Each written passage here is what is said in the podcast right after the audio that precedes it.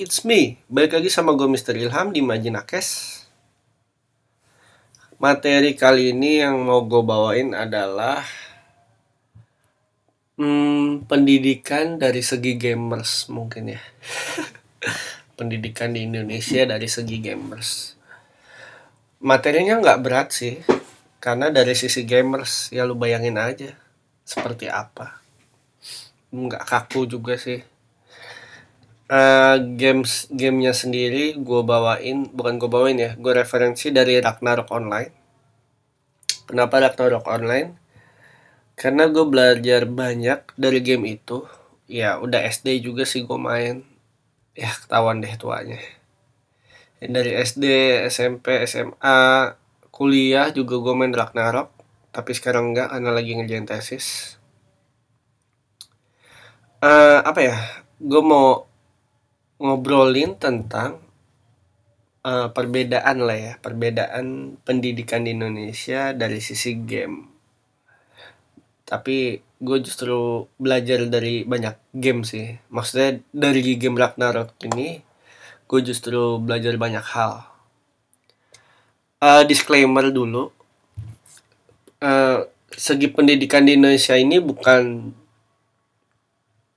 tentang teknik pelajarannya ya misal ekonomi rumus-rumusnya salah atau enggak enggak. Bukan itu ya.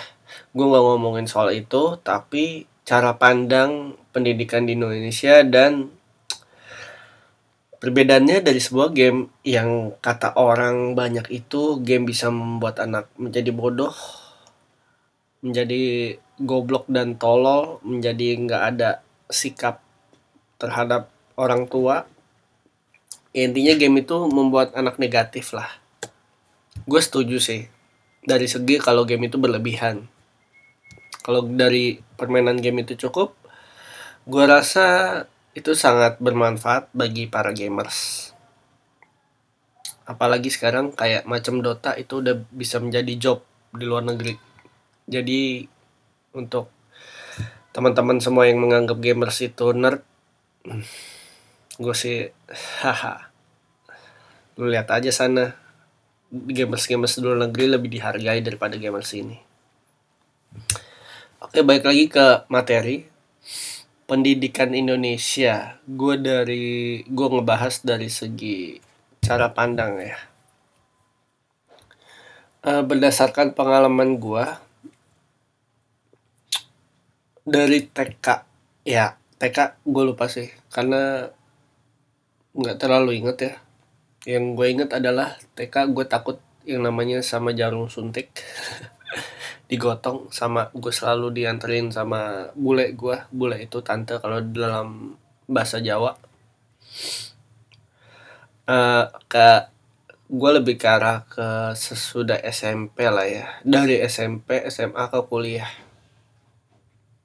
Kayaknya kuliah kuliah itu beda beda, beda segmen sih oke dari SMP SD kelas 5 dari SD kelas 56 lah 56 sampai ke SMA uh, eh, gue lebih apa ya keresahan gue adalah di zaman SD itu mungkin sampai sekarang ya semakin lama gue lihat anak kecil dengan umur segitu tasnya makin lama makin berat. Ya bawa buku tulis lah bawa buku cetak lah bawa buku LKS lah lembar kerja siswa bawa buku support untuk menyupport pelajaran lainnya lah. Yang mana fisik dari pertumbuhan anak tersebut menjadi agak sedikit terganggu. Ya kenapa terganggu karena mereka memikul berat yang cukup banyak dari masa yang ada di dalam buku itu. Masa maksud gue uh, berat buku itu. Beberapa pertumbuhan anak menjadi terganggu. Ada yang ting harusnya tingginya 180 jadi cuma 170 ada yang baru SMA tapi punggungnya suka sakit ada yang jalannya jadi bungkuk dan lainnya. Uh, itu satu hal ya.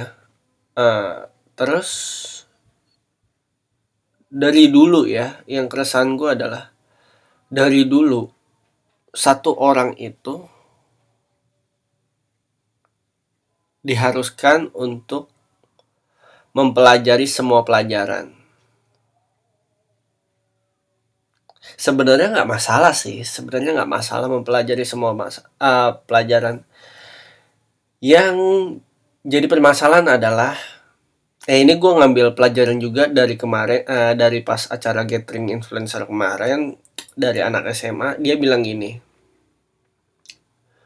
Saat ini mungkin pendidikan Indonesia cukup bagus dan cukup berkembang namun sayangnya adalah pendidikan di Indonesia itu dibuat secara tidak langsung untuk berkompetisi. Bukannya untuk berkolaborasi. Ini kata-kata dari anak SMA, temennya Cherry. Gue nggak tahu mereka SMA di mana.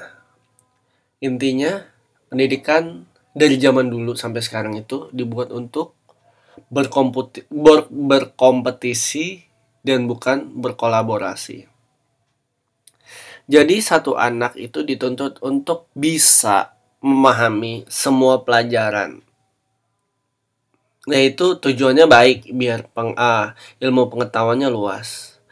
Namun yang terjadi adalah klimaksnya itu di pembagian rapot. Kenapa? Ketika anak tersebut tidak mampu dalam mempelajari suatu hal misalnya nih belajar aja ya ambil aja pelajaran dari gua. Gua lemah banget sama yang namanya hitungan. Gua lemah banget sama yang namanya hitungan. Bukan gua nggak mau belajar tapi gua udah belajar. Tapi ya hasilnya di bawah rata-rata gitu. Cuman ya karena ada nilai yang mencerminkan bahwa nilai yang tinggi itu membuat orang pintar dan nilai yang rendah itu membuat orang kurang pintar itu yang bisa membebani anak-anak di sekolah dan nggak bisa berkembang itu satu yang kedua adalah ini pengalaman pribadi ya kayak nilai juga bisa menghambat menghambat kita sebagai generasi muda dalam meningkatkan kreativitas dengan apa yang kita punya, dengan kemampuan apa yang kita punya. Karena gini, banyak banget orang, orang ya, maksudnya generasi muda, ya generasi muda dalam segi mungkin dia memiliki ketidakpercayaan yang cukup tinggi seperti misalnya nilai contohnya bahasa Indonesia. Mungkin sebagian uh, bagi banyak orang bahasa Indonesia itu mudah. Tapi bagi bagi orang tertentu bahasa Indonesia itu sulit banget khususnya juga bagi gua bahasa Indonesia itu sulit banget ketika nilai akhir orang terse uh, bahasa Indonesia orang tersebut mendapatkan nilai yang sangat tidak bagus atau kata lainnya jelek dan sampah banget. Nah, orang tersebut tuh ya udah cuman apa nilai gue jelek ya udahlah. Gue nggak bisa berbuat apa-apa. Mungkin seperti itu. Kalau diambil contoh ya kalau misalnya direfleksikan kepada gue adalah gue orangnya suka sharing kebetulan suka nulis juga suka ya kalau disegmentasikan mungkin gue seorang konten kreator yang masih berkembang pelajaran yang gue ambil adalah gue merupakan satu-satunya siswa pada saat SMA yang memiliki nilai paling terkecil ujian nasional pelajaran bahasa Indonesia. nilai yang gue dapati saat itu adalah 4,40 4,40 mungkin bagi sebagian orang kayak nyesal banget. Ini bahasa Indonesia tuh gampang banget dibandingkan MTK dan IPA ataupun IPS tapi menurut gua bahasa Indonesia itu cukup sulit. Ya ketika satu pertanyaan jawabannya A B C D E jawaban A dan E itu mirip. E mirip dengan C C mirip dengan B B mirip dengan D. Itu gue pusing di situ sih uh, pelajaran yang bisa gue ambil adalah anehnya ketika pelajaran ketika nilai UN gue 4,40 terkecil sesekolah gue malah lebih suka untuk menulis. Entah kenapa itu. Ya kalau dalam opini gue adalah besar atau kecilnya nilai lu itu nggak guna sama yang lu mau lakuin itu apa? Ya itu kalau gue ya nggak tahu dengan teman-teman para listeners dan orang tua dari teman-teman yang menganggap bahwa wah nilai besar itu orang yang pintar.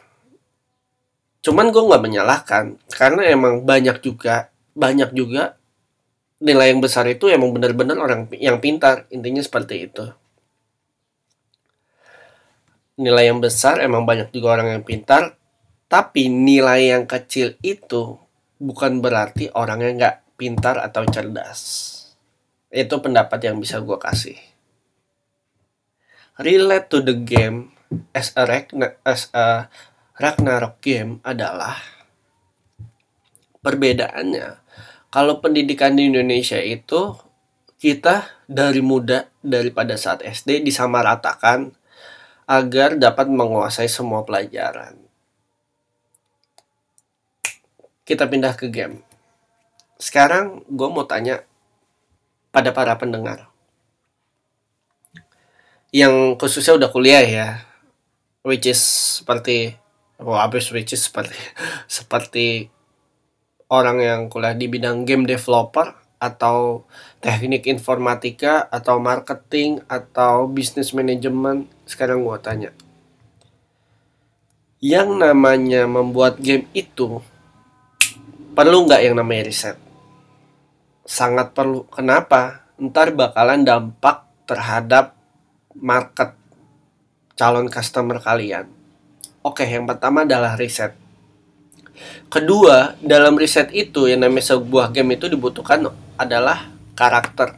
Karakter yang mana antara jagoan serta musuh. Oke, karakter, jagoan dan musuh. Jag karakter-karakter jagoan dan musuh itu disamaratakan nggak sih?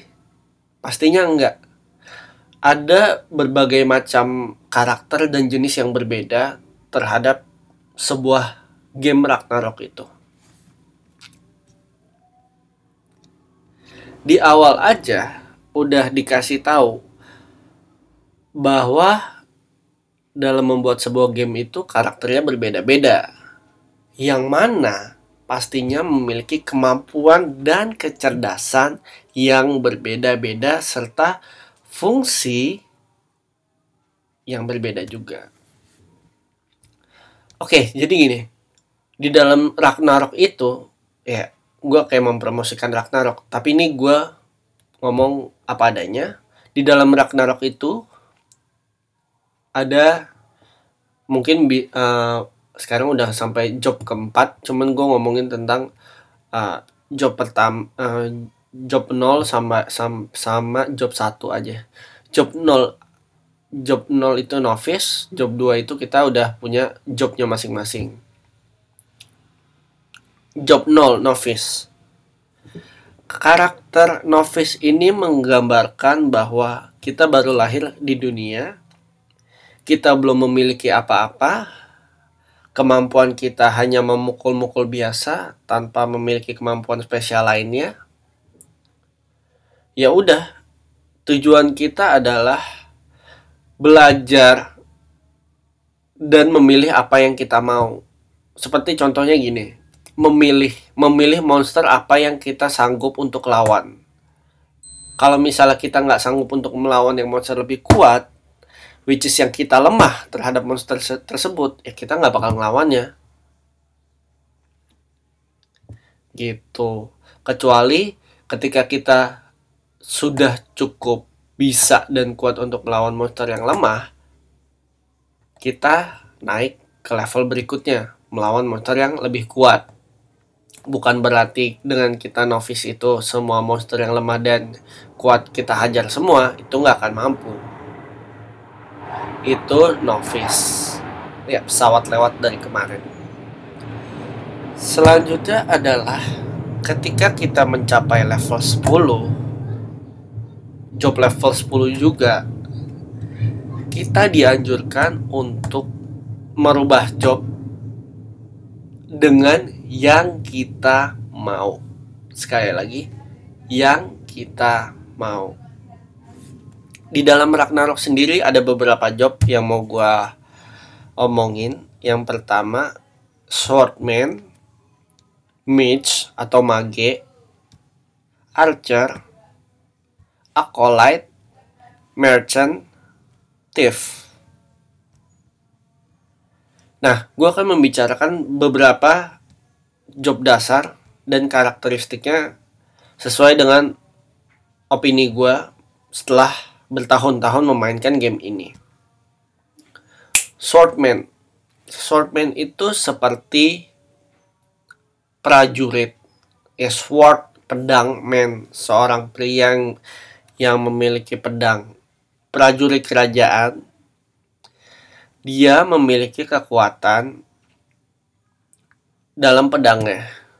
Which is itu jarak pendek dan jalannya jalan jalan kakinya itu cukup lambat dibandingkan dengan job lain.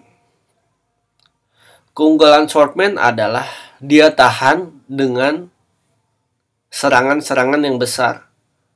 Ya kalau kalian misalnya gamers juga bisa dibilang HP-nya gede atau health point-nya gede. Oke, itu kekuatan Swordman. Dia jarak pendek, berarti dikhususkan untuk jarak pendek nggak bisa jarak jauh. Kalau kita ngambil pelajaran adalah ya udah kelebihannya jarak pendek. Ketika jarak jauh ya nggak bisa. Intinya gitu. Mage atau mage seperti Harry Potter. Dia kuat di magic. Atau ya di magic lah.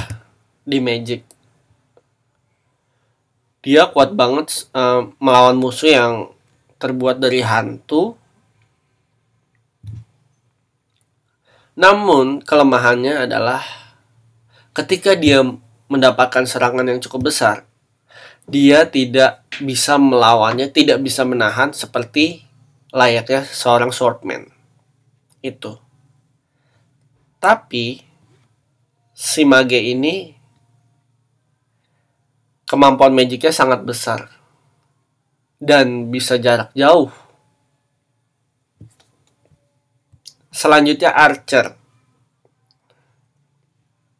Archer adalah seorang pemanah. Kemampuan dia adalah jarak jauh, udah jelas banget jarak jauh. Uh, skill menghindar dia dari musuh cukup baik.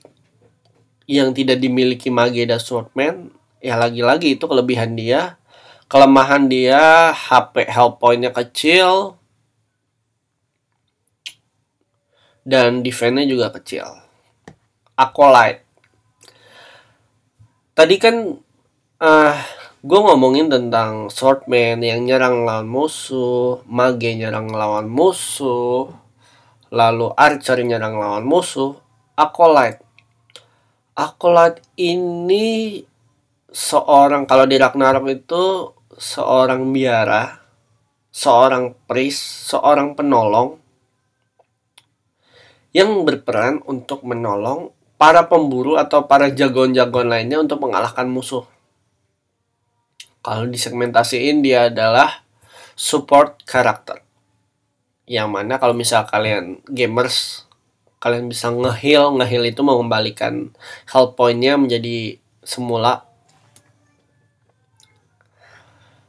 tapi kelemahannya adalah ketika dia melawan musuh dia nggak bisa apa-apa HP-nya gede, health point-nya gede, tapi ketika melawan musuh kemampuan mereka sangat kecil sekali. Tapi ketika mensupport temannya itu sangat dibutuhkan.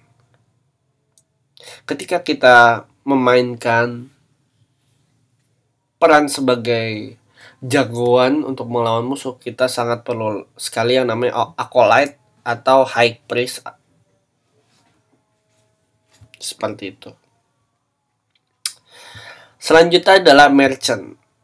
Merchant itu kalau di sini adalah pedagang. Lu bayangin dong, pedagang. Dalam seorang uh, dalam game Ragnarok ada yang namanya pedagang. Ya pedagang ini keunikannya adalah dia bisa menyerang musuh dengan gerobaknya. Keunikan lainnya adalah dia bisa berjualan dengan barang-barang apa yang ia miliki. Jadi biasanya dalam satu ID atau satu akun kita tuh bisa memiliki merchant yang khususnya untuk berjualan. Itulah fungsinya berbeda-beda karakter. Jualan. Bayangin, jualan di dalam satu game. Apakah game ini menurut kalian bisa buat anak kecil bodoh atau sebaliknya ya terserah opini kalian sih. Thief atau seorang pencuri. Hmm.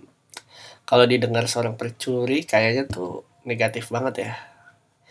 Ya thief atau bisa dibilang job selanjutnya assassin adalah seorang pembunuh yang cukup lihai yang sangat lihai.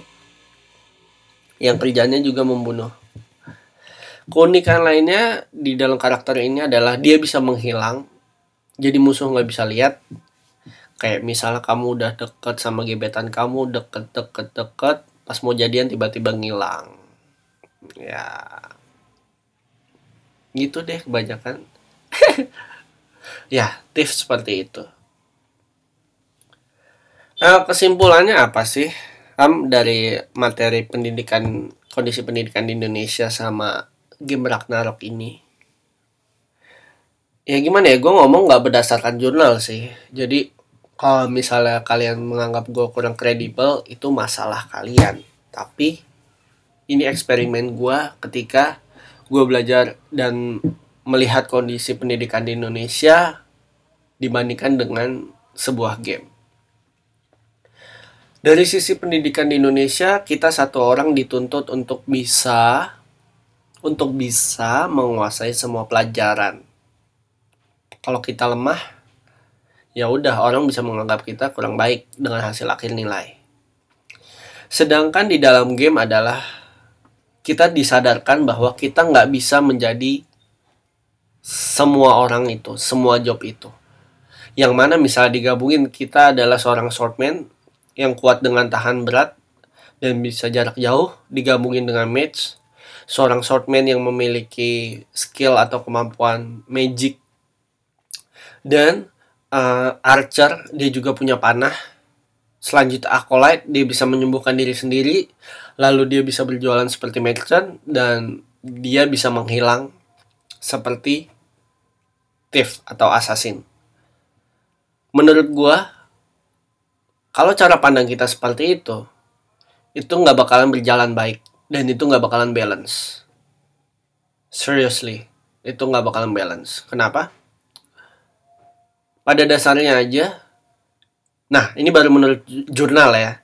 Gue pernah baca satu artikel atau satu jurnal, eh beda, satu jurnal yang menganggap bahwa kecerdasan setiap manusia itu berbeda-beda. Oke, okay? ada yang ke kecerdasan math matematika. Selamat kamu yang memiliki kecerdasan math. Ada yang memiliki kecerdasan language atau bahasa. Selamat kamu yang memiliki kecerdasan itu. Ada yang memiliki kecerdasan kinestetik yang mana biasanya dia jago lebih jago belajar tentang olahraga atau apa segala macam yang belajar tentang gerak itu kinestetik. Ada yang interpersonal ada yang intrapersonal. Pokoknya ada 7 atau 8 kecerdasan yang berbeda-beda di setiap orang. Kalau dari kitanya menyetarakan semua dan menganggap hasil akhir nilai seseorang itu mencerminkan bahwa dia cerdas atau enggak, ya gue jujur secara pribadi gue kurang setuju. Kenapa? Ya mungkin sistemnya seperti itu, tapi di lapangan gue banyak banget nemuin orang-orang yang nilainya kecil tapi kemampuannya sangat besar. Nilainya kecil misalnya matematika kecil, tapi dia jago olahraga. Atau sebaliknya, nilai olahraganya kecil, tapi dia jago hafalan dan jago hitung-hitungan. ya gue nggak bilang pendidikan di Indonesia itu jelek nggak nggak bilang. Dan gue juga tetap menganjurkan bahwa pendidik kita harus belajar kita harus masuk ke dalam industri bukan industri ya ke dalam sistem pendidikan agar kita mengetahui seluk beluk apa sih yang harus kita pelajari dan apa sih minat yang akan kita tuju nantinya. Tapi kalau misalnya nih dari serat uh, contohnya seperti ini.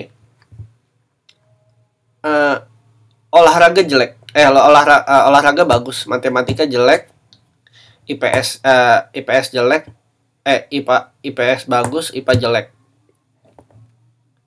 Pokoknya 80% kita jelek sedangkan 20% bagus which is itu mereka bagusnya di kecerdasan kinestetik.